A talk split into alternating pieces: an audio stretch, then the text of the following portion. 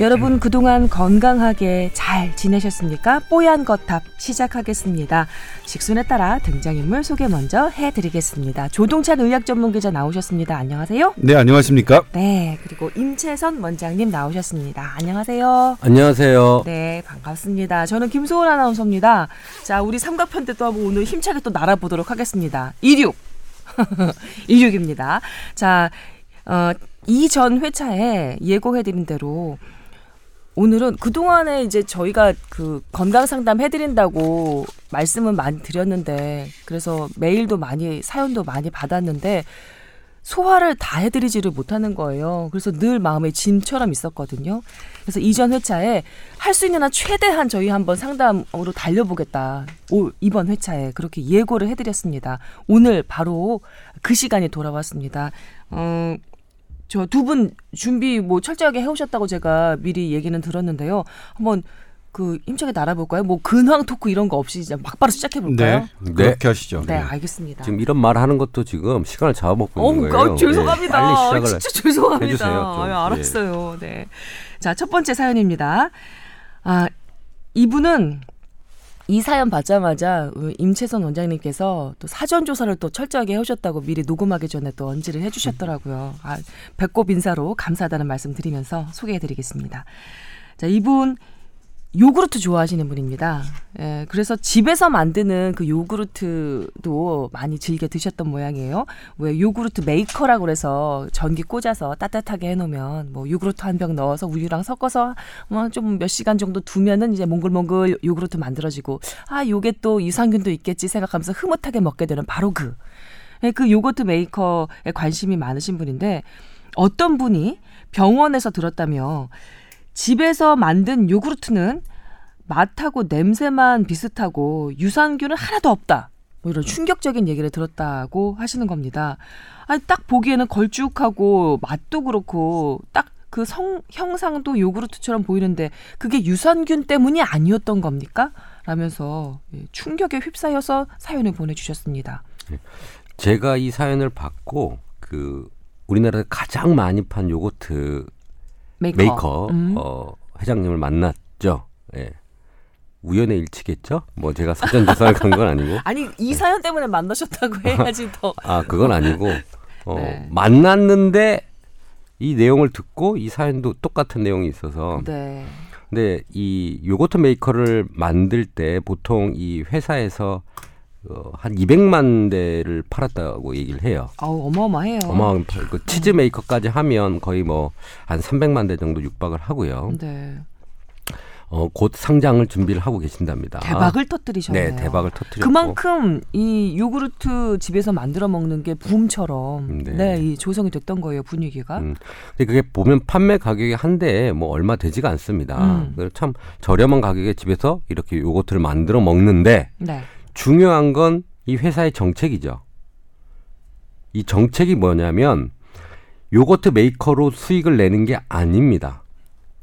200만 대를 팔았으면 수익이 됐을 법한데요. 아닙니다. 이거는 보급형 형태로 어떻게든 많이 가구에 어, 보유하게 하고 음. 그 요거트 메이커를 만들 때 쓰는 유산균 제제가 따로 있습니다.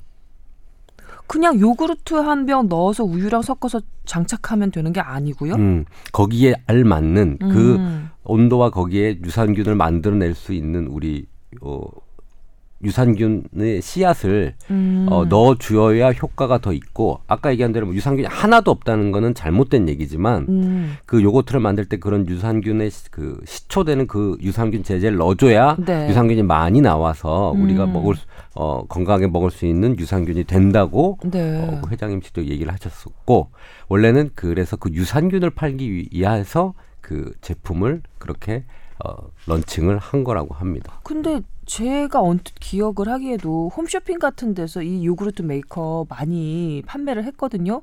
거기에 쇼, 그 쇼핑 호스트가 나와서 그랬어요.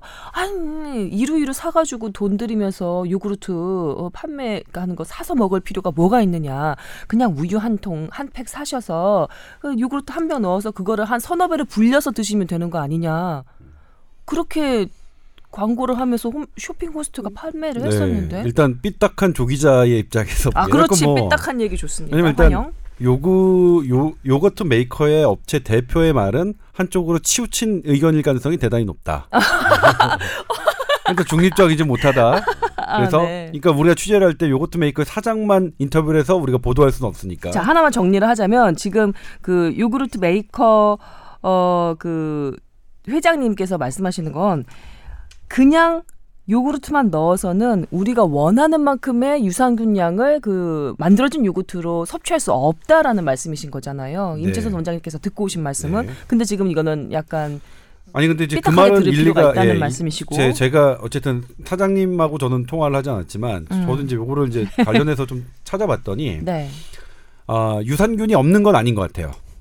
유산균이 다 만들어집니다. 음. 만약 유산균이 만들어지지 않는다면 홈쇼핑 다 거짓말장이죠. 다. 그렇죠. 그리고 그 사람들 그 성상이 안 예. 나오겠지 몽글몽글해지는 성상이. 근데 단 하나 이제 그 회장 그 사장님께서 말씀하시는 게 요거트 같은 경우에는 유산균의 밀도가 되게 중요한 요소로 꼽힙니다. 음. 그러니까 단위 명적당 1cc당 네. 몇 마리의 유산균이 있느냐. 그래야 요구르트라고 제품명으로 이렇게 딱 박을 수 있는 거겠죠? 네, 아니 근데 요구르트의 정의는 없습니다. 몇만 마리 이상이어야 요구르트라고 할 수 있다, 요거트라고 할 수 있다는 정의는 없습니다. 사실 그래요? 유산균만 있으면 음. 요거트니까 그게 요거트가 아니다라고 할 수는 없는데 네. 현재 이 업계에서는 음.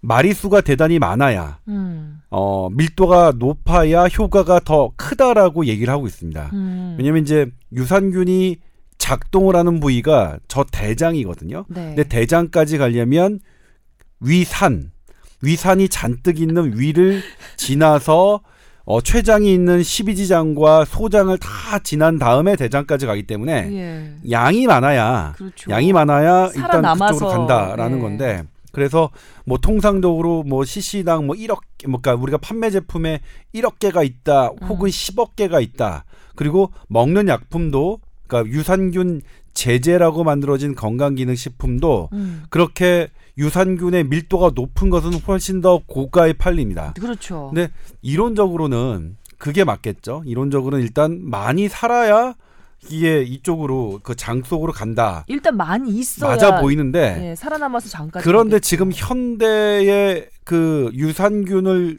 어, 그 접하는 그 대하는 그런 연구하는 그 최근의 연구들은 사실상 그렇지는 않습니다. 음. 지금 뭐냐면 유산균이 예전에는 꼭 살아서 그쪽으로 가야 효과가 있다라고 생각했는데 네. 지금은 좀 바뀐 게 뭐냐면 네. 꼭 그렇지 않다. 죽어서 가도 상관이 없다. 죽더라도 죽더라도 음. 얘가 갖고 있는 단백질 성분은 대장 속에 있는 유산균에게 큰 먹잇감이 된다. 걔네들을 걔네들이 파, 그걸 먹고 살아있는 유산균이 죽어 있는 유산균을 먹는다고요? 예, 그 개념이에요. 어. 그, 그 개념이 상당히 많이 이미 몇 년 전부터 도입되어서 아. 사실 살아있는 게 얼만큼 도달하느냐가 정말로 중요한지에 대해서도 자체로 논란이 좀 있긴 하다. 어, 그막 캡슐에서 타가지고 요구르트가 살아서 장까지 간다고 광고했던 것도 했던 있었는데. 적도 있었죠. 근데 어. 그게 별로 의미가 없다라고 해서 그 캡슐이 어허. 지금 사라지지 않습니까? 근데 그래요. 지금 마- 얘기했던 것처럼 그 우리 임 원장이 했던 사장님이 얘기 말씀하셨던 게 커다란 이 업계의 화두긴 합니다. 음. 얼마나 고밀도의 유산균을 만들어내느냐. 음. 그러니까 설- 지금 뭐냐면 시중에서 파는 것은 어 어느 정도 이게 여기에 양념이 들어가 있죠. 그 설탕이나 뭐 이런 것들이 들어가 있어서 표현하는군요. 네.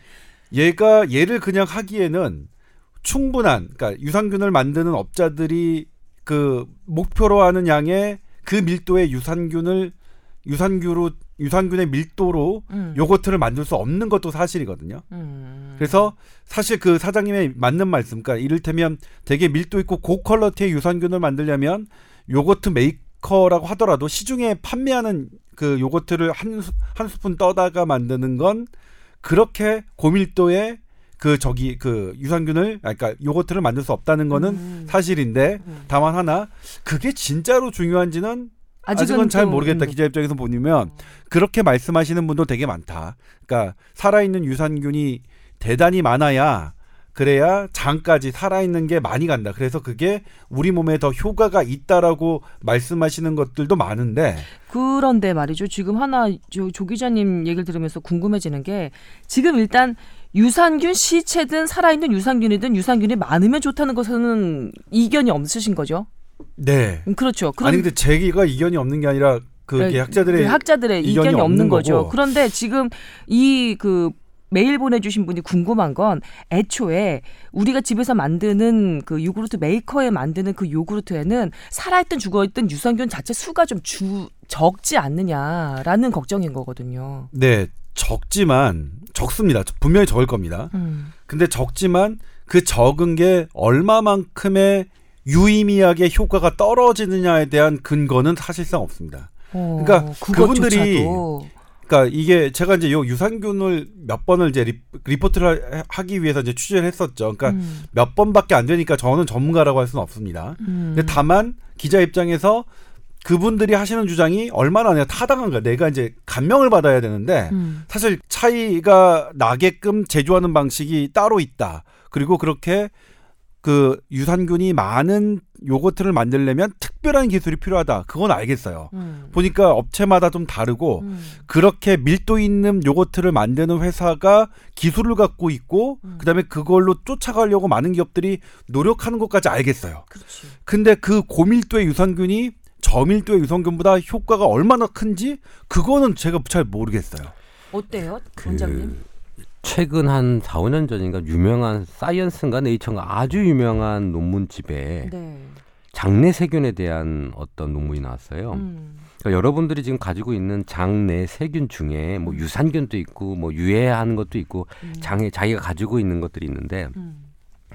이 사람마다 조사를 통계를 내보니까 그룹을 내, 내보니까 세 개 그룹으로 나눠지는 거예요. 크게. 네, 어떻게 어떻게 어떻게? 그러니까 균, 균, 이 균이 많이 사는 사람, 이 뭐 A라는 균이 많이 사는 사람, B라는 균이 많이 사는 사람, C라는 균이 많이 사는 사람, 음. 극히 드물지만 D라는 균이 이렇게 어 많이 존재해서 통계를 보니까 거의 네 가지 타입으로 구분이 되더라. 네. 근데 마지막 D 타입은 아주 소수고, 음. 근데 이 통계 비율을 이렇게 보니까 어, 하, 제가 한의사잖아요. 음.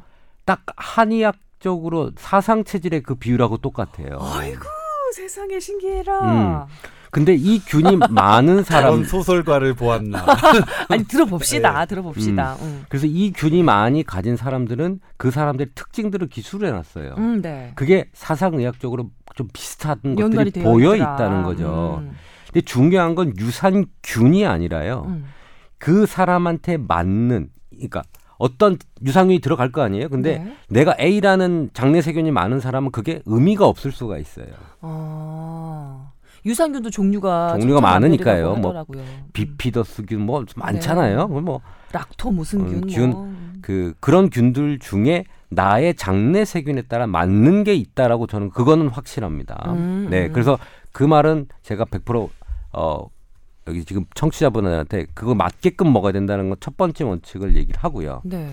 두 번째 아까 그 사장님이 얘기했던 부분을 저는 동감하는 부분은 뭐냐면 저희가 한약 재배 단지에서 발효 한약재를 만들거나 된장을 만들거나 이렇게 메주를 띄워요. 음. 띄울 때 보면 옛날에 메주가 잘 띄어지는 곳이 있어요. 이게 희한하게 곰팡이가 잘 붙는 곳이 있다고요.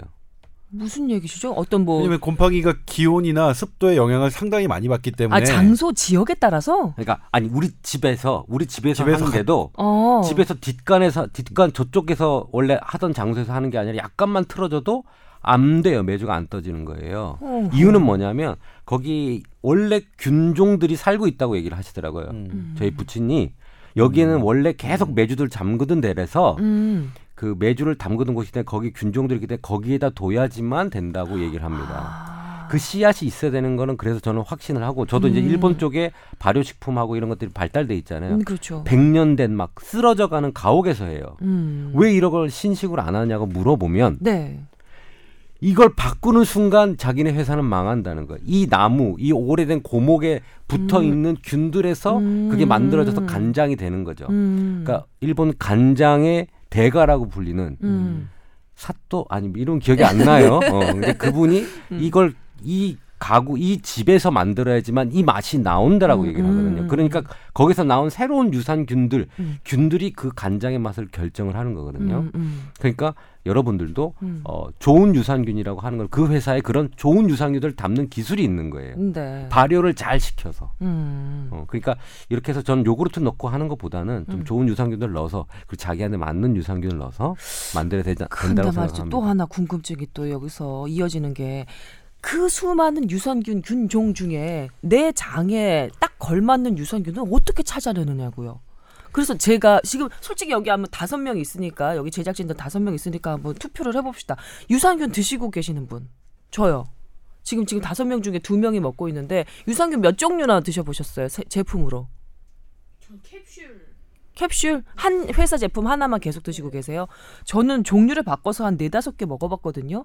근데 그 중에서 기억은 안 나는데 어느 한 제품을 먹었을 때는 속이 편안하고 응가할 때좀 음. 편안한 느낌을 실제로 받았어요. 근데 나머지 네 개는 내가 이걸 밥을 그냥 먹은 건지 아니면 물을 먹은 건지 모르게 아무런 효과가 없는 거예요. 이 그게 다른 사람들도 그런- 아마 그런 느낌을 받지 않을까요? 그러니까 거기에 맞는 자기 몸에 맞는 유산균이 어, 그거 있다니까. 어떻게 찾느냐고. 거기까지는 뭐 각자가 좀 열심히 노력해 보고요. 어. 네. 내가 뭐 장에 들어가 볼 수도 없는 그 거고. 장에, 장에 이 논문은 진짜 제가? 보고 네. 의미 있다고 생각을 하고 있고요. 네. 어, 그래서 이 장 세균 타입에 따라서 음. 어, 여러 가지가 좀 여러분들이 체질이라고 체질이라고 표현할 거 아니야. 그렇죠. 난 뭐라고 이 그러겠어. 음식이 안 맞아. 왜? 이런 균이- 뭐. 이런 균들이 그걸 소화를 못 하는 거죠. 음. 그 여러 가지로 돈이 크게 들지 않는다면 좀 그 자기 몸을 임상 그 대상으로 삼아서 실험을 해보셔도 재밌을 것 같긴 하네요. 그리고 또 하나 여기서 그 확실하게 말씀드릴 수 있는 건 요거트 메이커의 우유와 요구르트 기성 제품에 나오는 그 요구르트로 만드는 그 집안에서 만드는 요구르트로는 우리가 원하는 만큼의 유산균 양을 기대하기는 살짝 어렵다. 요거는 사실인 것 같습니다. 네. 근데 어쨌든 하나도 없는 건 아니겠죠. 또 제가 지난번에 저희가 김치 시리즈를 했었잖아요. 김치 시리즈를 했을 때 음. 김치도 상당히 유산균이 많이 있는 거잖아요. 그리고 네. 지난번에 제가 예고편으로 살짝 말씀드렸지만 김치가 이렇게 이 갓 담았을 때부터 음. 익었을 때까지 거기에 유산균의 변화가 아주 다이내믹하게 음. 예, 양상을 띠더라. 음. 그래서 사실 우리가 익은 김치가 상당히 유산균이 많을 거라고 생각하지만 시큼한 거. 예, 오히려 그렇지 않다. 산이 강해질수록 그 유산균은 그 어렵기 때문에 어, 오히려 익은 때문에. 김치에는 어 유산균은 상대로 적다. 음. 근데 적지만 그 산이라는 게 거기서 나왔던 그런 식초 성분들이 우리 몸에 좋기 때문에 익은 김치가 유산균이 적다고 해서 덜 덜 좋다 이렇게 얘기할 수는 없는 거지만 어쨌든 음. 되게 김치는 익어가는 과정에 따라 다양하게 우리 몸을 되게 좋게 하다 좋게 한다 이렇게 뭐 돼 있는데 음, 음, 네. 그때 지금 그 함이 했던 실험 중에서 우리 연구 중에서 이제 재밌었던 게 뭐냐면 김치에서 그 유산균이 있고 그다음에 요거트와 치즈에서도 유산균이 있죠. 근데 네. 김치 유산균을 우유에 넣으면 잘 발효돼요. 그런데 어, 맛을 반대로- 상상했어. 어떻게 하면 좋아? 그 맛을 상상했어. 우유 유산균, 우유나 네. 치즈에서 뽑아낸 유산균을 김치에 넣으면 죽거든요. 오, 김치 승. 그렇죠. 김치가 일단 승인 승인 거죠, 물론. 김치 그러니까 승. 뭐냐면 그런 단순한 논리로 김치가 유리하다 더 저 유리한 조건의 생존력이 강하다 이렇게 얘기할 수는 없겠지만 하나 이- 분명한 건 뭐냐면 김치 속 유산균과 음. 우유 치즈 속 우리 요거트 속 유산균이 다르다는 거죠. 그렇죠. 다르다는 거죠. 그렇죠. 그리고 이것이 몸에 어떤 영향을 끼치는지는 잘 모르지만 음. 한 가지 중요한 건 뭐냐면 김치 속 유산균은 분명히 서양인이 많이 먹었던 유산균이 다른데 음. 김치 유산균이 우리나라에서 동양인에게는 대장암을 예방할 수 있다는 연구 결과가 나왔어요. 아, 그래서 김치 유산균에 대해서 음. 이 별도의 특허를 만들어서 그 상장까지 준비한지는 모르겠지만 어. 이렇게 막 그 판을 벌이고 있는 회사가 있는데 음. 이게 동양과 서양인이 되게 다르다는 게 이제 어- 점점 점점 드러나고 있거든요. 음. 아스피린 같은 경우에도 그렇습니다. 아스피린이 왜 연구가 가치가 높냐면 아스피린만 피린만큼 전 인류가 많이 먹고 음. 오랜 동안 그 쌓여- 임상이 예, 쌓인. 임상이 네. 쌓인 게 없어서 없죠. 그렇습니다. 음. 근데 최근에 이제 아스피린이 뭐 대장암을 막는 그런 효과가 있어서 네. 그것 때문에 지금 다시 미국 질병예방특별위원회가 네. 아스피린을 다시 1차 예방약으로 가이드라인까지 변경시키는 일까지 있었거든요. 올해 초에. 참 보면은 아스피린 좋은 약이에요. 심장병 관련한 질환도 예방한다고 하지. 자, 어, 대장 관련한 것도 예방한다고 그런데 하지. 말입니다. 그리고 또 다른 것도 또 있어요. 또 안? 좋은 것도 있어요. 근데 그런데 예. 그래요? 말이죠. 이게 우리나라 해봤더니 아시아인에게는 아스피린이 그런 효과가 잘 안 나타난다는 거예요. 그리고 뇌졸중이 더 많이 생기고 좀 이렇게 또 그러니까 종족별로 지역별로 오. 틀리게 결과가 나와요. 그러니까. 더 많이 생기는 건 아닌데 네. 그럼 예방의 차원에서 뇌졸중, 그러니까 아스피린 심혈관 드시고 질환. 계신 분도 예. 꽤 계시는데. 그러니까 심혈관 예방 예방 효과, 네. 그다음에 뇌혈관 질환 예방 효과가 음. 서양인에 비해서 아시아인에게는 현저히 떨어진다. 이런. 연구 결과들이 우리 아시아 쪽에서 나오고 있어요. 네. 그러니까 지금 여기서 알 수 있는 건 뭐냐면 똑같은 약이라도 음. 아시아인과 서양인은 다르게 나타날 수 있다. 음. 그래서 이게 사실 한국 중심의 의학이 다시 나타나야 되는 거예요. 지금 우리 기존의 서양 의학은 뭐냐면 유럽이나 미국에서 이렇게 임상 효과가 나서 미국 FDA의 승인을 받은 건 우리는 그냥 그냥 받아들였었죠. 네. 이제는 아니다. 우리만의 이거 새로운 의학 서적을 써야 된다라는 거에 대표적인 선두 주자로 아스피린이 등장하고 있거든요. 음. 그러니까 그런 의미로 유산균도 그렇게 적용해 볼 수 있겠죠. 그러니까 어허. 지금 어 제가 이제 뭐 아직까지 결론 난 건 아닙니다만 요거트가 이제 서양 음식이었다면 네. 근데 우리는 진작에 김치, 그래요. 동치미, 어. 오이지를 통해서 우리만의 유산균이 있었단 말이에요. 식물성 유산균. 네. 그리고 이 식물성 유산균이 어떤 게 더 이로운지는 자웅을 제대로 겨뤄봐야 된다. 음. 저는요. 네.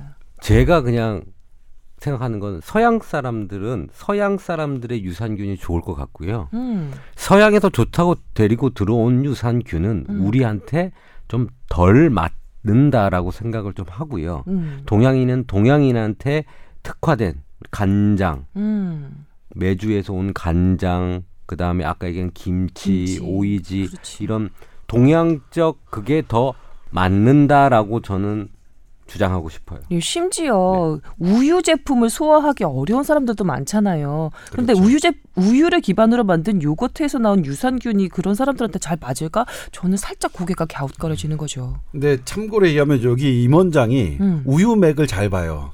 우유맥이 뭘까요? 맥? 맥을 짚는데 네, 우유맥이라는 게 요거를- 따로 있나요? 그러니까 제가 요거트를 열심히 챙겨 먹었던 적이 있어요. 음. 그러니까 좀 좀 좋더라고요. 그래서 막 먹었더니 임원장이 한번 보더니 너 왜 요즘에 요구르트 유제품 많이 먹냐? 딱 그러는 거예요. 아니 그냥 보기만 하고 사람 얼굴을 아니요. 제, 보기만 제가 하고 이제 임원장이 맥을 보더니 아 손목을 짚어 보더니 예, 그래갖고 뭐 그래갖고 제가 왜 그래서 이제 일단 끊었어요. 아니 끊었어요, 어떻게 저는. 알았어요? 아니, 뭐 먹는 것들에 따라서 맥이 좀 바뀌어요 많이. 예. 그래요? 아 이 사람 우유 많이 먹는구나라고 맥만 짚어봐도 딱 네, 뭐 빵 많이 먹는구나, 술 많이 먹는구나, 이거 우유 대충, 많이 먹는구나, 네, 이게- 뭐 이런 고기 많이 먹는구나 이런 거 대충 나와요. 물론 우와. 이걸 들으시는 분들, 그러니까 의사 선생님들 많기 때문에 이건 그냥 뭐 저희는 재미 삼아서 얘기하는데, 음. 그러니까 실제로 그렇습니다. 그러니까 이게 뭐 우리가 이게 과학적인 검증이 아니지만 저는 대단히 많이 먹었고, 근데 음. 임원장이 딱 얘기해서 제 느낌은 뭐냐면 얘가 나한테 뭐라고 이렇게 좀 하는 게 아니라 그게 드러났다는 건 내 몸에 무슨 안 좋은 사인이 있나 보다 해서 아예 바꿨어요. 그러니까 그걸 끊고 음. 아 그다음부터 아예 김치나 이런 걸로 그냥 바꿨어요. 그러니까 그 유산균을 섭취하는 저기를 질문. 김치를 많이 먹은 사람도 골라낼 수 있습니까? 맥으로? 아니요, 그건, 안 아니에요. 나와요. 야, 여기 우리가 뭔가 insight를 얻을 수 있는 그러니까요. 거죠. insight를 얻을 수 그러니까 있는 몸이 거죠. 나빠지는 의사로서. 사인을 제가 진맥을 보고 얘기를 할 때가 있잖아요. 음. 어, 고기를 많이 드셨네요. 뭐 혈액이 뻑뻑해지고 뭐 이런 상황이 됩니다. 음. 콜, 콜레스테롤이 높아지고 아. 이제 그런 것들이 이제 어 고기를 많이 먹었네요라고 이제 뭐 이렇게 얘기를 합니다. 근데 뭐 어. 유제품도 그렇고 어. 그 술도 그렇고 어. 그다음에 밀가루 빵그단거 많이 먹을 때는 또 뭐가 안 좋아지는 맥들이 다 네. 구분이 져지거든요. 그러니까 제가 볼 때는 어. 동양인은 동양에 맞는 신토부리 형태의 유산균을 먹어야 되지 않겠나. 아.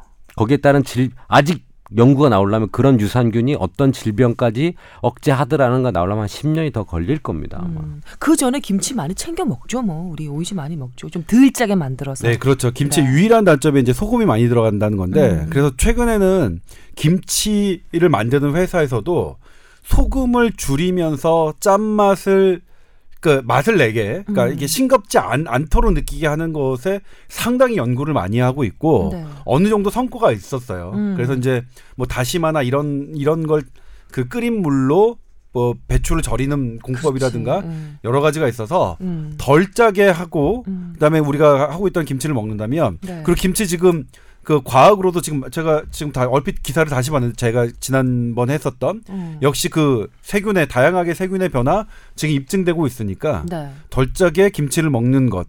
뭐 그런 것도 우리 뭐 도전해 볼 만한 그럼요. 하겠죠. 이게 뭐 맛도 있지만 사실은 김치가 짰던 게 저장성을 높이기 위해서였거든요. 그런데 지금은 저장성을 높일 수 있는 여러 가지 다른 방, 그 방법들이 많거든요. 뭐 김치 냉장고도 개발이 되어 있고 그다음에 예전처럼 오래 저장해서 먹지 않잖아요. 빠르게 담가서 빠르게 먹고 그러니까 굳이 짤 필요가 없는 거죠. 짜지 않게 네. 김치 맛있게 만들어서 많이 드시도록 합시다. 우리 이렇게 정리하도록 하죠. 네. 어쩌다 보니까 오늘 요구르트 특집에서 유산균 특집까지 갔어요.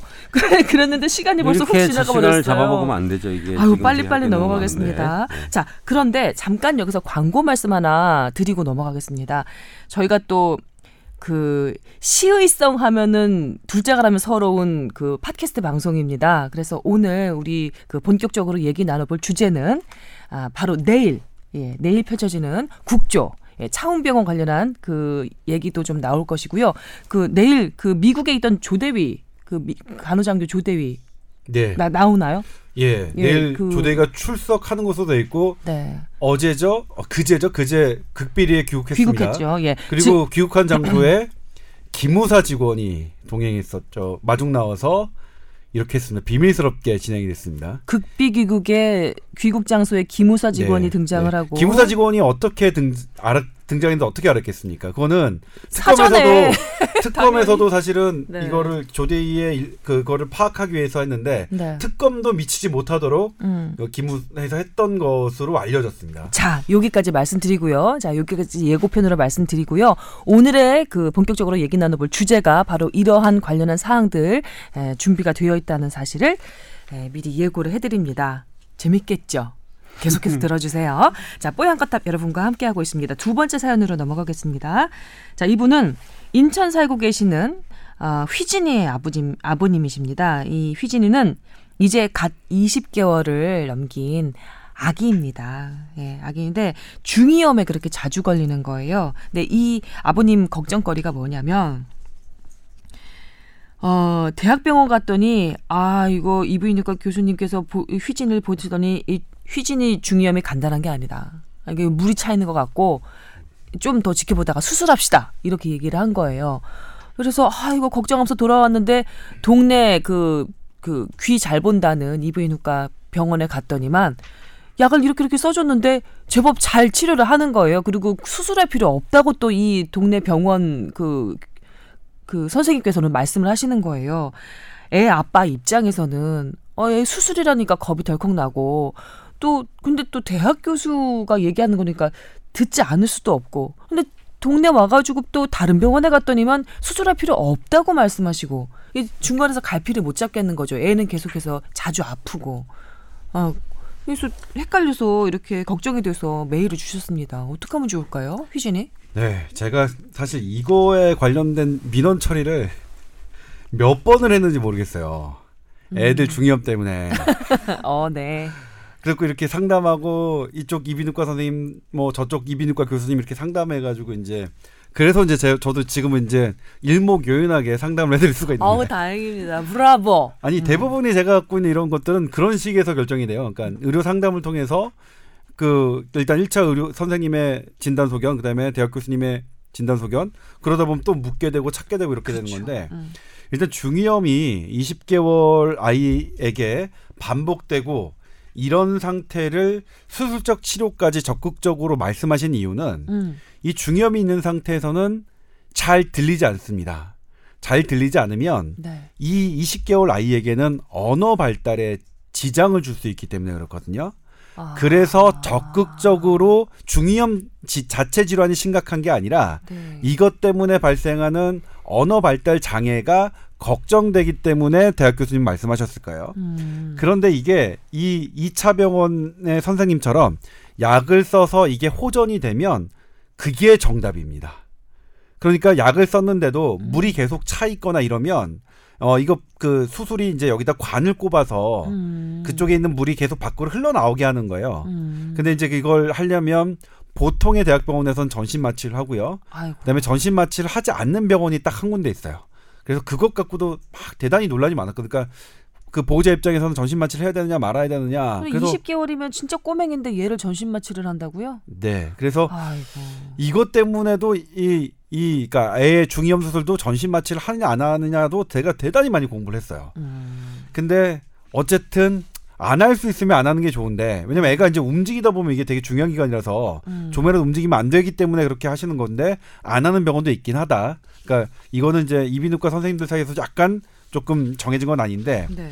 그 결론부터 말씀드리자면 지금 어쨌든 약을 먹고 있어서 애가 점점 그 이 중이염이 호전되고 있다. 그러면 수술할 필요 없습니다. 네. 예, 아이고 다행이다. 그렇습니다. 어떻게 보세요, 임 원장님은? 제가 어, 성향을 보면 대학 교수와 일반 로컬에 나와 계신 선생님들의 성향을 제가 그냥 대변을 해드릴게요. 네, 아 재밌겠습니다. 똑같은 병을 가져가도 대학 병원에서는 음. 크게 생각을 해요. 왜냐하면 보통 자기네들이 주로 보는 게 그런 합병증이 있거나 질병이 어, 심해지거나 음. 수술을 요하거나 이런 걸 보다 보고 거기에서 악화돼 가지고 뭔 합병증으로 뭐 귀가 안 들렸다. 네, 심각해진 상황을 뭐 주로 보시는군요. 주로 보다 보니까 아. 항상 반응이 어 이렇게 이렇게 돼 이렇게 될 수가 있다라고 생각을 하고 위주로 보세요. 그렇겠네요. 근데 여기 지역에 있는 병원 원장님들은 항상 간단한 것만 봅니다. 약 먹으면 네. 좋아진다고 생각을 해요. 음. 큰 뒤에 부작용이 알고는 있지만 네. 그렇게 보지 않고 90%가 대부분 호전되니까 그렇게 좀 편하게 치료를 합니다. 아, 그러니까 본인들한테 온 임상 그, 그, 저, 자료가 어떻게 쌓여있느냐에 따라서 판단이 아, 달라지는 다르죠. 거겠네요. 그래서 뭐 그 건강 염려증 환자들은 항상 대학병원을 돌아다녀요. 음. 왜냐하면 가면 큰뭐 이렇게 위험한 얘기를 하니까 그건 줄 알고 계속 돌아다니죠. 음. 그래서 간단한 질병, 쉽게 고쳐지는 좀 어, 범국민적인 질병인 경우에는 네. 1차나 2차 의료기관 위주로 움직이는 게 맞고요. 네. 음, 거기서 조금 안 된다 싶을 때 의견을 듣고 오지만 음. 아까 얘기한 대로 조 기자 얘기한 대로 좋아진다면 음. 빨리 치료를 해서 끝내야 됩니다. 그리고 반대의 경우도 있어요. 그러니까 대학에 계신 분들은 대학에서 그 대학병원에서 근무하시는 분들은 나한테 오기까지 이 사람들이 그냥 왔겠느냐. 음. 대단히 안 낳고 어렵고 했으니까 나한테 왔겠지 해서 바로 아제 그러면 그이그 최종의 방법을 그렇지, 그렇지. 그 생각하시는 그런 성향도 있거든요. 음, 네. 맞아요. 아, 예. 그래 맞네요. 예. 어. 그래서 바로 대학병원에 가는 건 안 좋은 건요. 음. 가면 일단 큰 무서운. 얘기부터 듣는구나. 그래서 큰 큰 치료를 받고 올 수 있어요. 바로 대학병원에 가면. 그러니까 단계별로 어. 1차, 2차 의료기관을 이용하셔서 가시는 게 네. 어, 아이고. 예. 애 자꾸 중이염 걸리면 찡얼찡얼 많이 울고 열도 많이 나고 아마 돌보는데도 부모님들도 많이 힘드셨을 거예요. 휘진이 아버님, 어, 많이 저 속상하셨겠지만 일단은 우리 어, 동네 병원 그 열심히 다니셔서 예, 약물로 치료하는 게 예, 먼저가 돼야 되는 게 맞는 것 같습니다. 두 분의 의견이 공통되셨어요. 그 우리 아이들의 그 중이도라고 하는 그 구조가 음. 어른하고 다르게 어, 각도가 90도 정도 돼요. 그래서 거기에서 나온 것들이 잘 빠져나가지 못- 어른들은 이렇게 아래로? 네, 음. 비스듬히 돼 있기 때문에 음. 잘 내려가는데 네. 애들은 각도가 이렇게 직각 형태로 잘 안 내려가요. 네. 두 번째는 또 그 간이 어리니까 작아요. 음. 그래서 조금만 염증이 있어도 막혀버리고 염증이 생겨버리는 거거든요. 네. 그러니까 이건 나이가 먹어가면서 좋아집니다. 네. 어, 고치다 보면 시- 고치다 고치다 시간이 지나면서 굵어지면서 그냥 나아요. 그러니까 나이 나이가 치료가 되는 거네요. 네, 나이가 네. 치료가 되는 거니까 어. 어, 최대한 약물로 치료를 좀 하고요. 네. 어, 사실은 저는 중국에 옛날에 그 갔을 때 중이염 이거 치료하는데 한약을 먹이더라고요. 음. 알약인데 판남근이라는 그런 약재로 네. 캡슐에 넣어서 먹어요. 다른 거 하나도 안 들어가고. 음. 근데 효과가 상당히 좋아요. 염증 억제에. 우리나라에서도 그걸 쓰나요? 안 써요. 그 우리는 병원 약만 쓰지만 네. 중국에는 한약 비율이 한 40% 정도 써요. 높다. 한약 가루를 내서 캡슐에 넣어서 먹고 그냥. 뭐 조금 다른 약하고 섞어 가지고 많이 먹거든요. 음. 근데 옛날에 사스 때이 네. 판남근이라는 제재가 동인합니다. 중국에서. 예. 어, 중국에서. 중국에서. 어. 신종플루 때 그 팔각향이라는 한약재가 음. 10배까지 올랐고 이 사스 때는 이 판남금 음. 해열과 항염 작용이 강한 네. 특히 인후 목하고 귀에 음. 이게 동이 나고 가격이 천정부지로 올라갑니다. 네. 그 말은 뭐냐면 중국 사람들은 그렇게 문제 생기면 한약을 이렇게 먹는다는 거겠죠. 혹시 이 판남근 음, 우리나라에서 뭐이 여러 가지로 좀 연구를 해서 도입하고 싶은 생각은 없으세요? 있어요. 저도 어, 이 항염 작용이 상당히 강하기 때문에 목 주위에 네. 목하고 귀에 이 판단 가지고 좋은 재료를 만들어낼 수 있겠다. 그래서 지금 어, 생각하고 있습니다. 이 뉴스를 들은 어떤 누군가가 네. 연구를 먼저 시작하셔도 좋고요. 네. 어. 이제 임상 자료는 좀 쌓일수록 좋은 거니까요. 네네네. 네. 아, 특히 이 중국 관련해서 그 많은 숫자의 인구에게 임상적으로 그 뭐랄까요 처, 처방이 돼서 에, 자료가 좀 쌓였다는 건 뭐 같은 동양인 입장으로서 비슷한 동양인 입장으로서 반가운 일인 것 같고요. 네. 그리고 선구적으로 또 이 한약 관련해서 이 판단근에 대해서 좀 연구가 이루어졌으면 좋겠다는 개인적인 바람도 있네요. 네.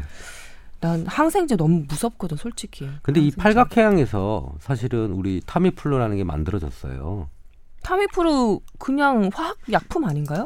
거기에서 재료를 가지고 화학 형태로 만들어낸 거죠. 그걸 보고 어. 아 여기 이런 성분들이 이렇게 해서 효과를 나는구나. 라고 팔각향을 연구해서 화학적으로 만들어낸 게 네. 타미플루라고요? 네. 가- 다 생약을 아스피린은 뭐 버드나무 가지 아시잖아요. 나 몰라요. 그런 게 있었나요? 네. 이야, 그 신기합니다. 뭐 여러 가지 생약 제제에서 음. 아이디어를 얻을 수 있습니다. 의학이. 그래서 뭐 이거를 우리나라만 좀 법적으로 뭐 양분돼 있기 때문에 어렵지만 네. 이런 걸 가지고 조금 의학적으로 좀 발전시켰으면 좋겠어요. 네, 아, 이렇게 또 한방 양방이 연구를 공유해야 돼. 그래서 난난 정말 그렇게 믿어요. 음. 아, 난 정말 그렇게 믿어. 이 너무 아까운 것 같더라고요. 우리 세대가 아니더라도 꼭 그렇게 돼야 됩니다. 네. 네, 마지막 질문 이분이 하셨던 게 음. 아직 기관지 쪽이 약하다고 말하는데 어떤 생활요법을 해야? 퀴즈니요? 예, 퀴즈니. 음, 음. 기관지 쪽이 약하다 이 말은 되게 좀 음, 아닌 것 같아요. 기관지 쪽이 약한지 강한지 우리가 알 수 있는 방법이 없습니다. 근데 이제 다만 이렇게 중이염에 잘 걸린 애들은 반복하는 성향이 있거든요. 네. 또 커서도 나왔다가 또 생기고 이럴 가능성이 좀 있는데 퀴즈니도 계속 낫고 걸리고 네. 낫고 걸리고 반복한대요. 제일 중요한 건 감기에 안 걸리도록 하는 게 제일 중요한 것 같아요. 그게 제일 걱 정 아닌가요? 그러니까 막- 독감 예방 접종 해야 되고 그다음에 어디 외부에 나갈 때는 마스크, 그다음에 따뜻하게 하고 하는 개인 위생이겠죠. 개인 위생, 네. 옷차림도 좀 단단하게 네. 하고 알겠습니다. 지금 감기 걸린 환자들 너무 많아요. 네. 독감 환자들도 엄청나게 늘고 있더라고요. 저희 어머님 걸리셔서 격리되셨습니다. 아이고 웃으면 안 되는데 그리고 어쩌다가. 연말 회식에 참석하지 못하는 학부모들 보면 음, 애들이 지금 독감으로 입원해 있는 경우가 꽤 많고. 그러게요. 음. 개인 위생 철저히 하시고요. 그다음에 몸 건강 요, 요즘 예 특별히 더 챙기셔야 되는 것 같습니다. 아이고 알겠습니다. 자 두 번째 사연 소, 소개를 해드렸고요. 자 다음은 아, 이분은 제가 좀 정리를 해서 말씀을 드려야 될 것 같은데 어, 13살 때 아주 큰 일을 당하셔서 정신적인 트라우마가 있으셨고 그 뒤에 그 어, 이유인지는 모르지만 뇌전증에 걸리신 거예요. 그래서 관련해서 뇌수술을 두 차례 받으셨습니다. 또 이런 스트레스 때문인지 에, 모르게 우울증과 또 피부 트러블 아, 그다음에 탈모에 시달리고 계신 분이에요. 뒤쪽에 보면 처방받아서 드시고 있는 약이 쭉 나옵니다. 뭐 판토가 웰타민, 뭐 엘크레넬, 비오플, 들록사, 뭐 제가 알지도 못하는 그런 약명이 쭉 나오는데 아, 오죽 답답하면 이- 이렇게 메일을 보내 오셨을까 싶어서 또 마음이 좀 무거워지는 그런 면도 없지 않아 있습니다. 익명 요구하셨는데 당연히 뭐 익명 처리해드리고요. 지금은 좀 나아지길 바랍니다. 이분이 사연 보내주신 지가 좀 되셨는데 저희가 아, 지금에서야 소개를 해드리네요. 어, 한 페이지가 넘게 사연이 와 있어요. 네, 그래서 예. 저희도 두 페이지죠 거의 두 네, 페이지 그렇죠. 두 페이지 넘게 지금 사연이 와 있기 때문에 좀 천천히 지금 보면서 정리를 하고 있는데 네. 그때 어떤 그 큰 충격을 받고 대인 기피증이 생기셨고요, 그죠? 네. 음 그러다가 대학병원에서 검사 후에 수술을 받았고 네. 어뭐 뇌전증이면 간질 예전에 간질이라고 불렀던 네. 바로 그 질병인 네, 거죠? 맞습니다.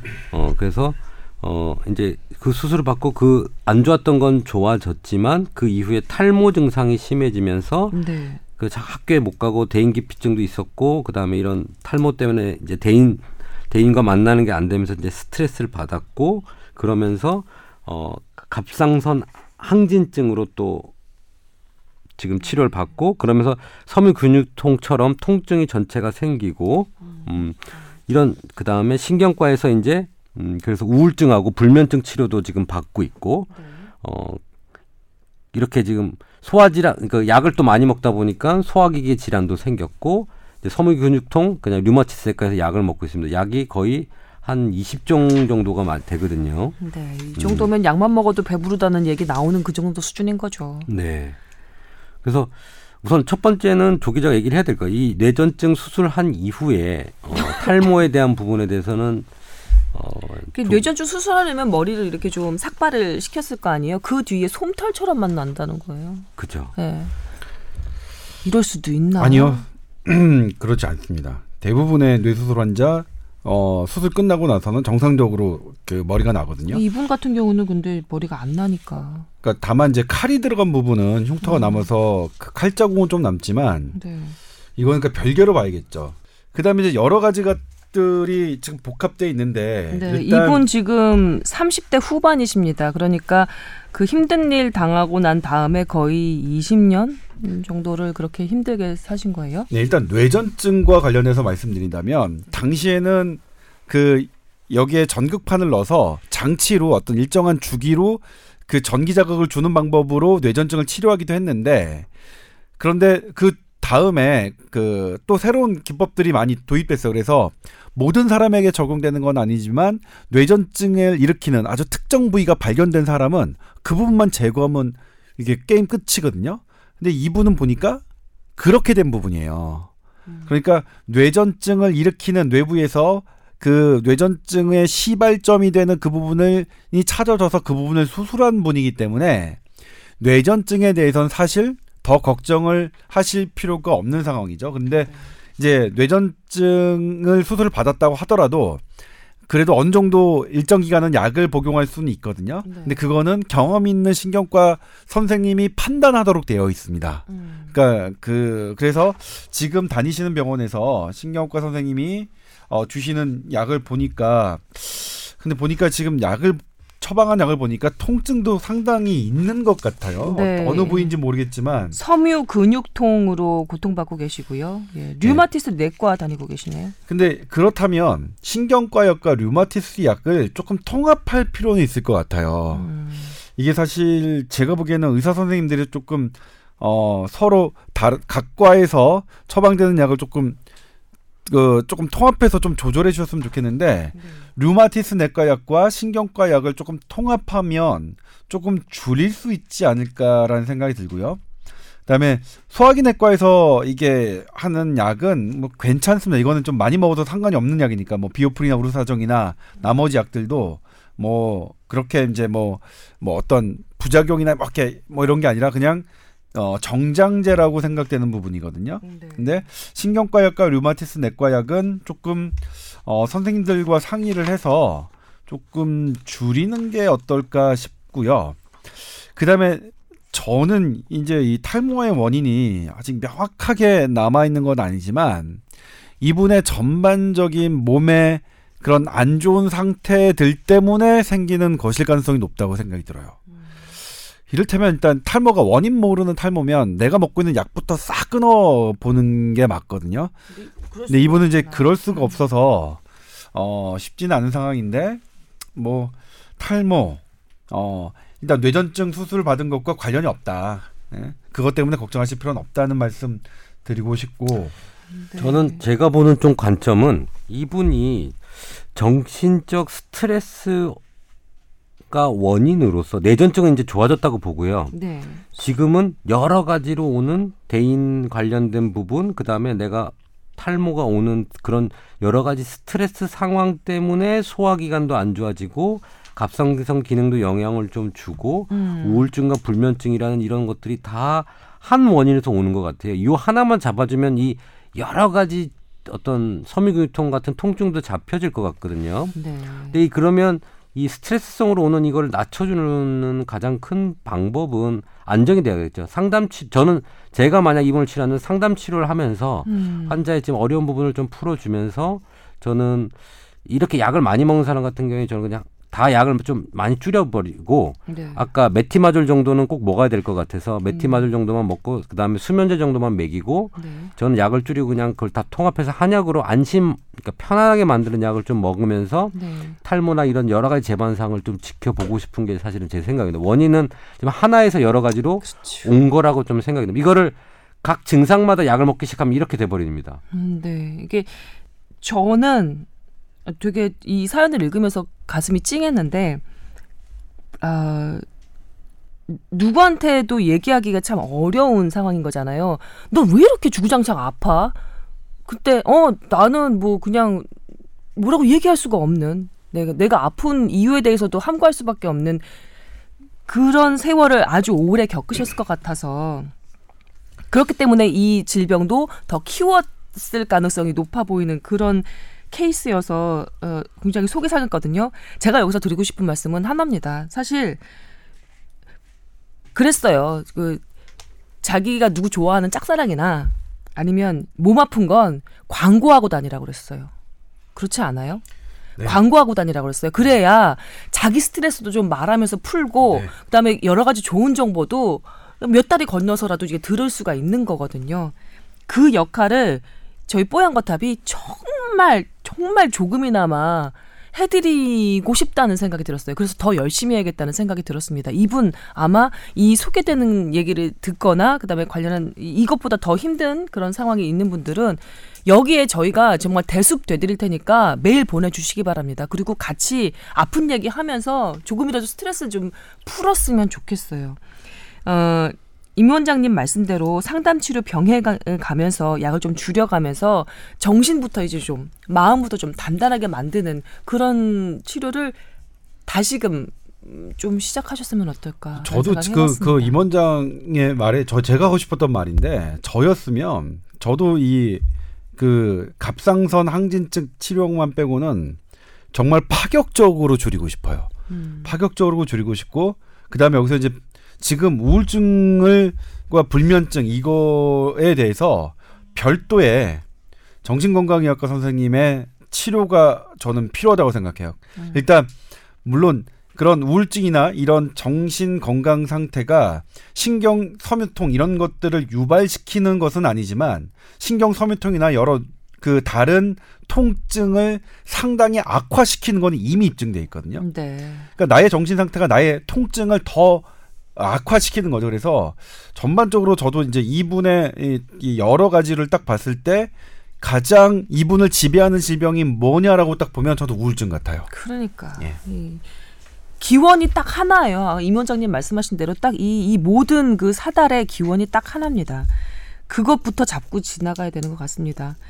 자, 저기 혹시 잊으셨을까봐 제가 다시 말씀드리는데 하나 남기고 나머지는 좀 줄이면 어떻겠느냐라고 언급됐던 그 약이 바로 내부분이 내과 메티마졸정입니다. 네, 네. 이제 다시 한번 말씀을 드리면서 이제 이 사연은 여기서 마무리를 했으면 좋겠습니다. 2016년 음뭐 털고 2017년 새해는 조- 좋은 일들만 좀 많이 생겼으면 좋겠어요. 이분도 그렇고 우리도 그렇고. 네.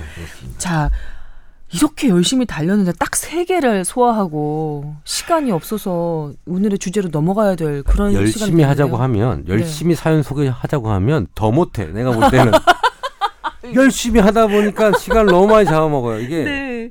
어, 참. 적당히 하자고 해야 될 것 같아요. 그러면 이렇게 말씀을 드리겠습니다. 우리 다음 회차에는 적당히 적당히 사연 소개를 합시다. 그래야 좀 많이 하고. 아, 열심히 진짜. 하자 그러면 진도가 못 나가요. 아 이게 하나 하나 다 특집이라니까 참 크게 큰일 났네요. 네 알겠습니다.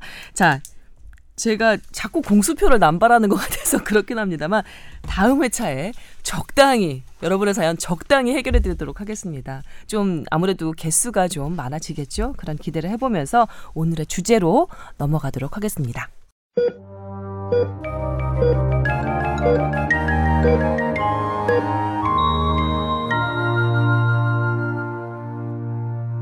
자, 조 기자님, 네, 네. 발제해 주시죠. 네, 원래 오늘은 조류 독감을 하려고 했습니다. 네, 저도 그걸 대해서. 그렇게 받았었습니다. 네. 그런데 조류 독감은 또 얘기하자면 너무 길고 음. 어 그리고 이제 또 기회가 있겠죠. 그 뉴스를 통해서 이제 아, 참고. 대처하는 것도 보면 진짜 너무 한심하고 화가 나서 정 어, 살처분하는 숫자가 막 몇십 배가 차이 지금 이제 나더라고요. 2천만 음. 마리 정도죠. 불쌍한 닭과 근데 그. 바꾸는 걸 오늘 방송 전에 얘기를 하면 어떻게 미리 좀 알려주면 안 돼? 이게 공부한 너무 사람은 뭐가 되느냐고 어. 기사 찾아본 사람은 뭐가 되느냐고요. 그럼 자, 그냥 조, 조르독감 할까요? 아니, 아닙니다. 아니요. 예, 시일성이 있으니까요. 예. 아니 아닐세. 네 넘어가시죠. 일단 내일 이 방송을 들으시고 난 다음에 내일 어, 조여옥 대위가 청문회에 참석합니다. 네. 조여옥 대위는 왜 청문회에 참석하느냐? 2014년 4월 16일 세월호 당일에 대통령이 근무하는 청와대에 있었던 간호장교 중에 한 명입니다. 음. 그래서 그 대통령이의 7시간 그 미용이든 의약품이든 네. 이런 의혹이 일고 있는데 이런 의혹의 중심에 서 있는 한 분이라고 생각되기 때문에 네. 어, 조여옥 대위가 지금 청문회에 어, 내일 참석하는 겁니다. 음. 그러면 그 동안 어느 정도의 입장이 밝혀졌고 그리고 내일 어떤 정도의 질문이 오가며 어떤 포인트를 우리가 잡아야 되느냐 이 부분을 좀 간략하게 설명해 드릴게요. 어, 애당초는 어, 청와대는 청와대 의무실이라는 곳만 알려져 있었습니다. 청와대 의무실은 모든 게 이렇게 되겠지 이렇게 되- 이렇게 뭐 모든 치료나 이런 것도 이루어지겠지라고 생각했는데 네. 나중에 드러났죠. 청와대에는 의무실이라는 공간이 공식적인 공간이 있고 대통령을 위한 따로 전용 공간인 의무동이라는 게 음. 관저 근처에 하나 별도로 있다는 게 지금 확인됐습니다. 의무동이 따로 있었다. 따로 관저에. 사실 제가 이거 자기 자랑인 것 같아서 말씀 안 드리지만 이것도 아니 뭐 되게 자연스럽습니다. 괜찮아요. 그냥 어, 말씀하세요. 좋아요, 좋아. 네. 어, 아주 뭐 자연스럽고 늘 좋은데 뭐. 어, 예. 뭐 저희 SBS 보도를 통해서 처음으로 세상에 알려진 겁니다. 근데 어 조여옥 대위가 네. 2014년 4, 이 12, 아까 2016년 12월 1일 지난 1일 어 언론에 인터뷰를 했습니다. 어 당시도 이제 언론에 인터뷰한 상황이 되게 이제 그 영화 속 한 장면 같았는데 조혁 대위가 키를 쥐고 있다는 것을 파악하고 기자들과 국회의원 안민석 의원이 미국으로 건너갑니다. 그런데 조혁 대위는 그걸 어떻게 알았는지 바로 기자들이나 일반인이 출입할 수 없는 미군 내 안으로 음. 안으로 호텔로 긴급하게 또 숙소를 옮깁니다. 그래서 그 당시에 이제 그 기자들과 의원의 면담이 이루어질 수 없었죠. 예, 없었던 거죠. 그런데 그 과정이 너무나 이상하잖아요. 그래서 어떻게 알았을까? 그렇죠. 기사들이 막 쏟아집니다. 그러니까 어쩔 수 없이 국방부에서 어렌지합니다. 음. 조혁 대위를 인터뷰하겠다. 대신 대표 기자 한 명만 선발해서 그 사람과 전화 인터뷰를 하겠다라고 음, 이제 음. 이루어집니다. 물론 이제 이렇게 애당초 다 승인을 받고 그 이렇게 공개적인 인터뷰는 한계가 있을 것이다라고 우리가 다 짐작을, 짐작을 하지만. 음. 그럼에도 불구하고 꽤 많은 정보들이 나옵니다. 일단 조혁 대위는 본인이 대통령에게 직접 주사를 한 간호장교라고 말을 합니다. 네. 그리고 기자가 질문합니다. 2014년 4월 16일 조대위는 어디에 근무하고 있었습니까? 그랬더니 일단 설명을 합니다. 대통령 청와대에서는 의무동과 의무실 두 개의 시스템으로 나눠진다. 음. 그리고 의무동은 대통령을 위한 전용 공간이다. 음. 그리고 세월호 당일 내가 조대위가 의무동에 근무했었다. 이렇게 얘기를 합니다. 네. 그런데 지난 14일 이 2016년 12월 14일 청문회가 열렸었죠. 네. 그때 조여옥 대위는 참석하지 않았고 같은 기간에 청와대에 근무했던 신보라 대위가 네. 했습니다. 네. 그때 물어봅니다 의원들이 신보라 대위 2014년 4월 16일 신보라 대위는 어디에 근무하고 있었습니까? 신보라 대위가 말합니다. 저는 의무동에 근무하고 있었습니다.라고 합니다. 그러면 그때 조 대위는 어디에 근무하고 있었습니까? 네, 의무실에 근무하고 있었다고 했습니다. 어 거꾸로 아닌가요? 거꾸로 아닙니다. 아 그래요? 네. 그러니까 지금 조여옥 대위는 네. 당일 본인이 의무동에 근무하고 있었다고 했고 신보라 대위는 본인이 의무동에 근무하고 있었다라고 하는 거죠. 지금 서로의 의견이 지금 배치되는 겁니까? 배치되죠. 와. 그러니까 관전 포인트가 내일 조여옥 대위는 자가당착입니다. 아, 그러니까 이게 자가당착이 아니라 진퇴양난입니다. 음. 본인이 의무동에 근무했다고 얘기를 하면 신보라 대위가 위증했다는 것을 말하는 것이고 음. 만약 본인이 의무실에 근무했다 라고 한다면 이건 거짓말한 거고. 12월 1일 인터뷰를 부정하는 거- 겁니다. 음.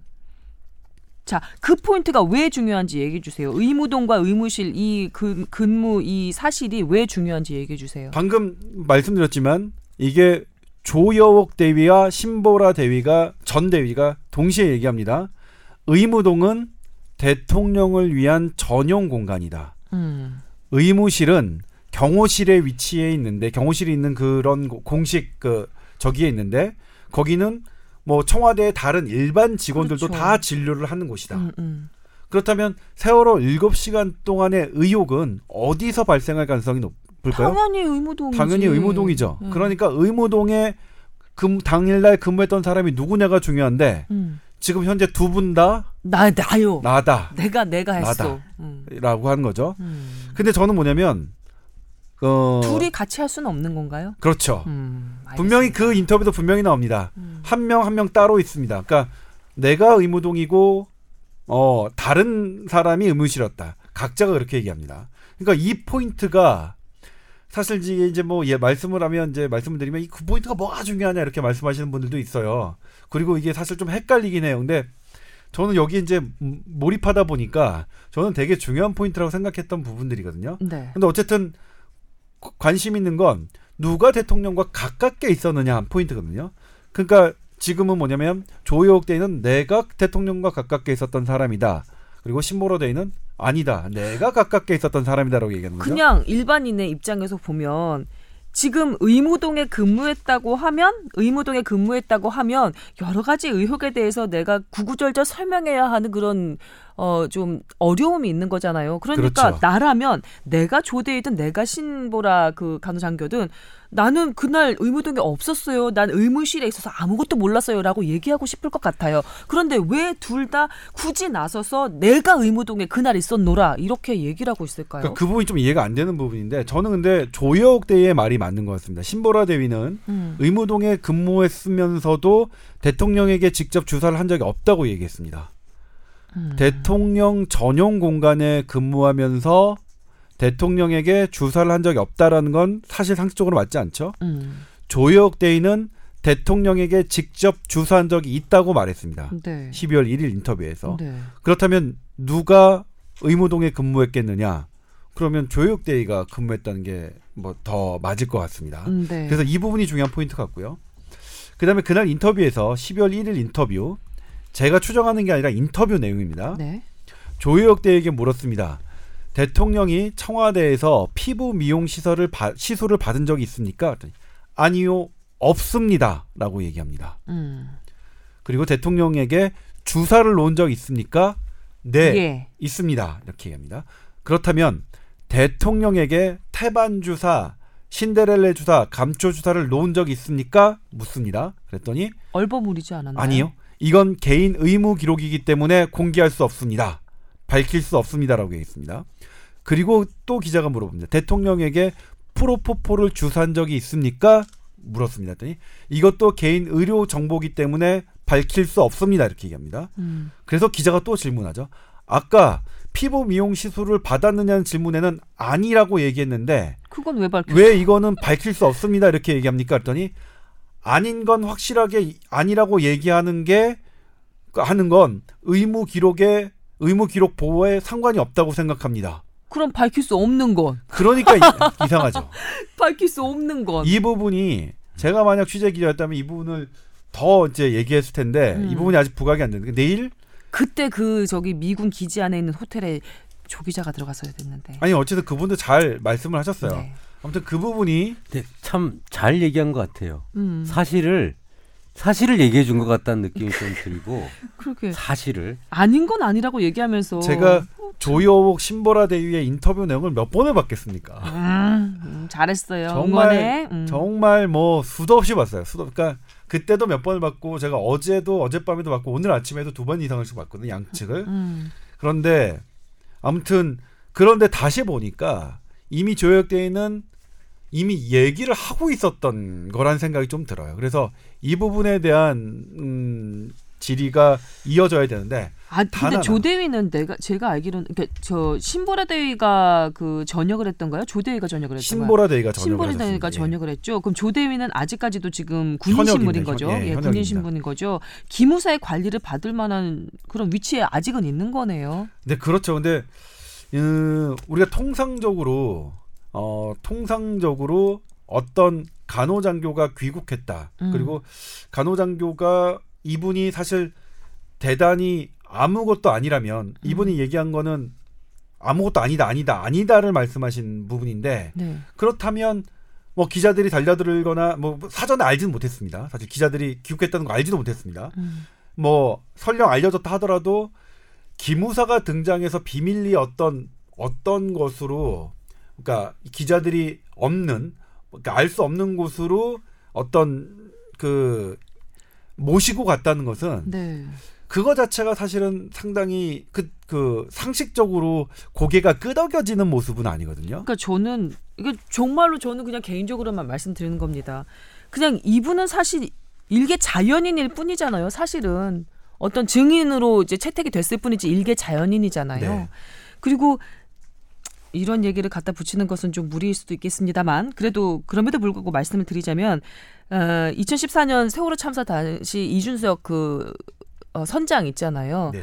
그분을 어, 암- 어 물론 뭐 저기 조사해야 할 것이 있다고는 하지만 해경이 해경 그 관련한 그 아파트에 데리고 그랬죠. 데려다가 예. 놓고 잠깐 그 뭐. 보관처럼 예. 내지는 관리처럼 음. 그렇게 해놓 그런 그 과정이 있었거든요.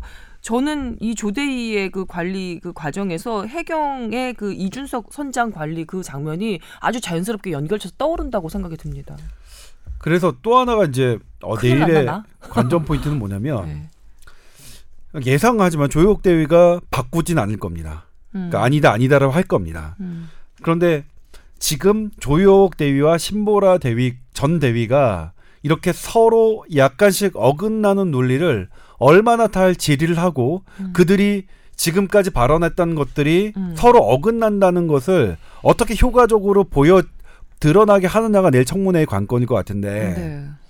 그게 잘 될지 모르겠습니다. 일단 예상은 아닌 것 같고 그리고 솔직히 말씀드리면 지금 여러 가지 엇갈리고 뭐하고 서로 말이 안 맞고는 하지만 조혁대위가 아니라고 한다면 그날 아무 일도 없었다. 뭐 어떠한 것도 없었다라고 한다면 그걸 뒤엎을 만한 그런 게 나올 수도 없는 상황인 건 맞습니다. 음. 근데 그러니까 사실 제대로 밝혀지려면 사실 거기에서 대통령을 지근거리에서 모셨던 정호성 비서관 음. 그다음에 이영선, 윤전추 행정관들이. 예.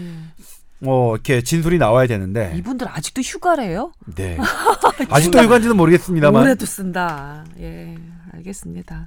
자, 아, 하나 뇌리를 스치는 말은 정말 숨기고자 하는 측에서 너무나 중요한 사람이었나 보다. 예, 관리가 너무나도 철저하다. 뭐 이런 생각이 드네요. 근데 그러니까 더 해요. 사실 뭐 제보로 제보로는 음, 그러니까 저는 안민석 의원이 미국의 조혁 대위를 직접 만나겠다고 건너갔을 때 딱 느꼈던 게 뭐냐면 혹시 안민석 의원에게 제보한 사람도 나와 같은 소스인가 이런 생각이 좀 들었거든요. 그러니까 음, 저희가 지금 제가 이 자리에서도 말씀은 많이 안 드립니다만 네. 왜냐면 제보가 상당히 많이 들어오고 있다. 그렇겠죠. 확인이 안 돼서 그렇고 음, 그래서 우리가 관심을 두는 부분이 있다. 음. 어?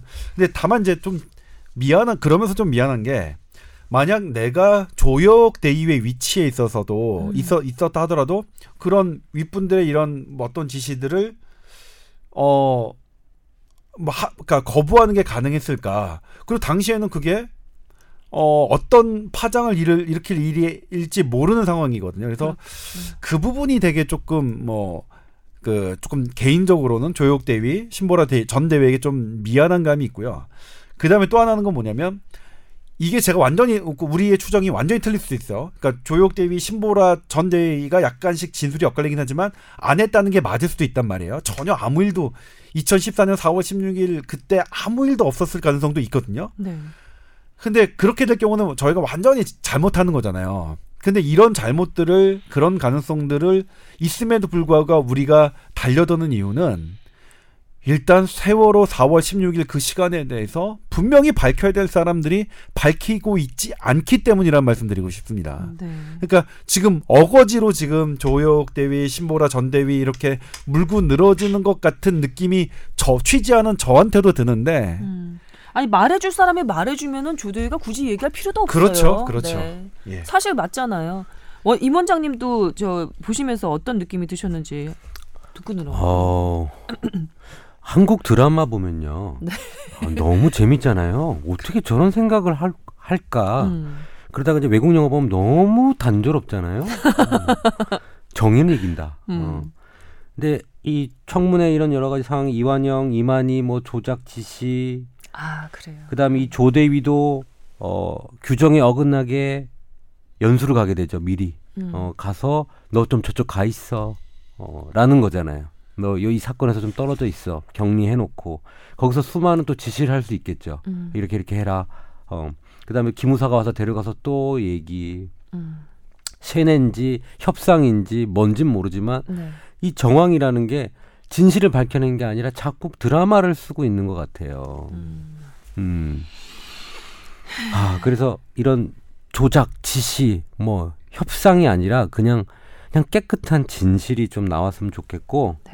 이 청문회도 이런 식으로 가면 안 될 것 같아요. 뭔가 좀 강력하게 하든지 아, 청문회 처음엔 재밌게 보고 있었는데 네. 지금은 짜증이 납니다. 친박 계열의 그. 국회의원들 뭐 이런 것들 때문에 위증죄와 위증 교사죄가 좀 더 강화돼야 되는 게 아닌가라는 생각을 점점 더 많이 하게 됩니다. 그러니까요. 네. 일단 뭐 아, 지금 아까 근데 게참 차움병원 관련해서도 좀 언급해 주셔야 되는 거 아니에요? 저희 예고에서 잠깐 차움병원 관련 얘기도 해드렸었거든요. 네, 처음 저희 시간이 점점 SBS 보도에서. 드러났지만 네. 아 조금 껄끄러워요. 그러니까 제대혈 줄기 세포의 임상 시험에 어. 어, 그 그룹 오너 차 병원의 오너 가족들이 VIP numbering one, one, two, two, three로 three. 맞았다는 거죠. 예. 그러니까 이건 두 가지 측면에서 뭐냐면 내가 지- 우리 회사의 제약 그 내가 내 제가 이제 조동찬이 제약회사 회장입니다. 그러, 그리고 저희 회사에서 어떤 약을 만들었어요. 그리고 그 약을 임상 시험을 하고 있습니다. 그러면 조동찬은 그 임상 시험에 참여할 수 있느냐 없느냐? 뭐 맞다면 참여할 수도 있겠죠. 근데 참여하면 안 되는 게 이 임상 시험이 성공해야 제가 갖고 있는 회사가 잘 되는 거죠. 그럼 저는 무조건 잘 되기를 바라는 임상 시험 참가자가 되겠죠. 일단 그 연구의 윤리적인 그 측면에서라도 관련 당사자는 참가하면 안 되는 그렇죠. 거네요. 이거는 뭐냐면 어. conflict of interest라고 하는데 음. 이해가 충돌되는 당사자이기 때문에 네. 그 사람들은 임상 시험에 빠져야 되는 게 맞습니다. 음. 근데 하나가 임상 시험 대상자 목록에도 적혀 있지 않았습니다. 가족들은.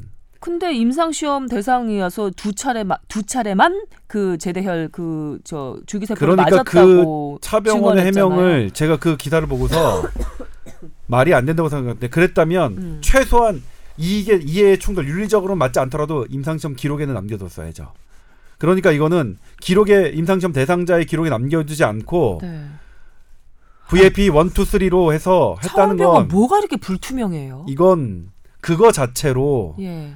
제가 어제 취재 기자한테 나중에 이제 왜냐면 저는 이제 일단 어느 정도 차원병원 입장에서 이거를 좀 냉정하게 봐야 돼. 그래야 저기 하는 거니까. 근데 이게 병원에서는 아니라고 한다, 아니라고 한다 하는데 거기서 딱 막혔습니다. 근데 임상시험 대상자의 명단이. 없었습니다. 그러니까. 어. 거기서 저도 더 이상 뭐 방어할 수 있는 게 없었습니다. 음. 그러니까 그쪽 왜냐면 측면에서 얘기할 수 있는 그러니까 게 윤리적으로 떨어진다 거지. 하더라도 뭐 망막 변화나 이런데 어떤 노인성 질환이 있다면 그건 될 수 있다 그러는데 거기서 그렇다면 윤리적으로 안 좋다 하더라도 반드시 명단에 있었어야 합니다. 자, 그러면 잠깐만. 그 지금 이 어제 그 SBS 단독 보도 내용을 혹시 모르시는 분을 위해서 잠깐 제가 브리핑을 해 드리면 차원병원에서 그 차병원입니다. 차병원. 이게 차병원에서 예, 그렇지 차병원에서 어그 아기를 많이 봤잖아요. 아기를 많이 봤는데 그 아기 그 탯줄에서 나오는 그 줄기세포 그 제대혈 그 관련한 그 주사를 기증받죠. 기증을 받잖아요. 선의로 그 산모들이나 이렇게 기증을 할 거 하잖아요. 그러면 그 차, 차병원의 원장, 차병원 원장의 사모님, 그다음에 차병원 원장의 따님 이런 사람들이 VIP 넘버링을 해 가지고 1, 2, 3 해서 거의 회춘 목적이라고 봐야 되겠죠. 네, 여튼 뭐 건강 목적으로 이 기증받은 제대여 세포를 주사를 받고 있었다는 거예요. 수차례나. 그리고 VIP 넘버링 5, 5번으로 되어 있는 사- 분이 누구? 최선독이라고 그 예, 제보자는 했는데 제보자는 얘기를 하고 있습니다. 근데 제가 제 생각엔 최, 최선독이 아닐 가능성도 있어 보여요. 음. 그거는 이거- 이거는 우리가 열어놓는 예, 거고요. 예. 열어놓는 거고요. 관련해서 저는 그 보도를 보고 아유 진짜 이- 이거 그 다음에 오늘 아침에 그 기사를 보니까 정말로 너무 너무 카피처럼 광고 카피처럼 잘 표현한 그 기사 제목이 나왔더라고요. 차병원 드라큘라 이렇게. 그 우리가 제대혈 그리고 박근혜 대통령이 좋아하는 태반 주사 네. 왜 사람들이 이쪽에 목을 메고 그 차병원이 했을까라는 생각을 좀 전 하고 있거든요. 음, 좀 말씀해 주세요. 그 태반 주사의 이제 역사를 보면요. 음. 원래 일본에서 인태반을 가수 분해를 합니다. 그러니까 우리가 태반에서 나오는 그 여러 가지 단백질 성분을 네. 가수 분해를 해서 아미노산으로 쪼개요. 물 넣어가지고 막 저기 분자 단위로 쪼개는 거 말씀하시는 거죠? 음. 그거를 만들어 놓은 게 태반 주사예요. 음, 음. 그런데 이 태반 주사를 이제 한국에서 녹십자에서 라이네간 이름으로 만들어서 뭐 VIP가 맞으셨죠. 네. 근데 그걸 임상 실험을 해 보니까 우리가 막 갱년기 장애, 여성 피부 미용 막 이렇게 좋다고 사실 생각을 하고 태반 주사를 지금까지 맞아 왔는데 음. 해보니까 그런 효과에 대한 판명은 안 나오고 네. 간 세포가 깨질 때, 음. 간 수치가 올라갈 때 그걸 주사 맞으면 간 그게 좋아져요. 음. 그거 외에는 아직 이 제대 그러니까 단백질일 때 가지고 있던 기능이 가수 분해했을 때는 음. 그렇게 우리가 가지고 있는 어떤 재생, 노화 방지의 그런 것들은 나타나지가 지금 입증을 못 하고 있거든요. 음. 어, 그렇기 때문에 사실은 이 태반 주사 가수 분해된 것들은 사실은 그냥 어, 어, 세포의 황산화를 통한 뭐 음. 간수치 회복 정도가 지금 효과인데 그래서 이 제대열을 이용한 거는 그 가수분의 전 단계로 올라가는 거죠. 조금 더 효과를 내기 위한. 아. 좀 더 세게 농도 세게, 진하게. 예. 어. 그래서 거기에 있는 단백질 성분, 우리가 가수분해하기 전에 그 기능, 3차원적 구조를 가지고 있는 기능이 뭔가를 할지에 대해서 음. 지금 연구 중인 거죠. 음. 어. 근데 아마 무궁한 어떤 여러 가지 결과물이 나올 거, 좋은 결과들이 나올 거긴 하, 합니다만 음. 이 과정이 이렇게 특혜와 의효과 이런 걸로 만들어지면 이 결과물은 세상에 나오질 못할 겁니다. 음. 그런데요. 우리가 여기서 하나 놓치고 있는 게 시간을 한참 넘기고 있다는 거죠. 맞죠. 한참 넘기고 있다는 거죠. 네. 자, 음. 그리고 우리가 또 하나 놓, 놓치고 있는 게 있어요. 아니, 며칠 뒤면 크리스마스예요. 크리스마스 앞두고 우리가 지금 이번 주말인가요? 크리스마스가? 아, 그래요? 뭐예요? 일요일이에요. 크리스마스 때? 예. 뽀얀 거탑을 들어주시는 우리 청취자 여러분, 청자 여러분, Merry Christmas입니다. 네, 예. Merry Christmas인데 이렇게 따뜻하고 보송보송한 얘기를 드려야 되는데 이렇게 눅눅하고 음 음험한 이런 얘기를 해드려서 저희도 마음이 무겁습니다. 원장님 한마디 거드시죠. 메리를 좀 만나고 싶네요.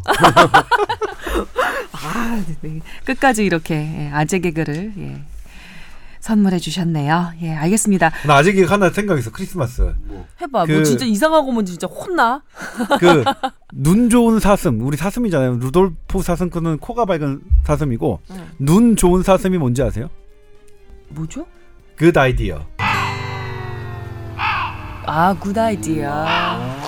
Good idea. 애썼어요. 내가 응원해. 다음에 좀 더 잘해보세요. 디어 디어가 이제 사슴이니까요. 예, 예. 그렇죠. 알겠습니다. 아, 거참. 제가 이런 분들 대상으로 어, 예, 막 방송 진행을 하느라고 네 많이 애쓰고 있습니다. 자, 여러분 모두 미리 메리 크리스마스입니다. 다음 주에 좀 더 건강한 모습으로 여러분 찾아뵙도록 하겠습니다. 오늘 긴 시간 두 분 수고하셨고요. 다음 주에 다시 뵙겠습니다. 고맙습니다. 네, 고맙습니다. 감사합니다.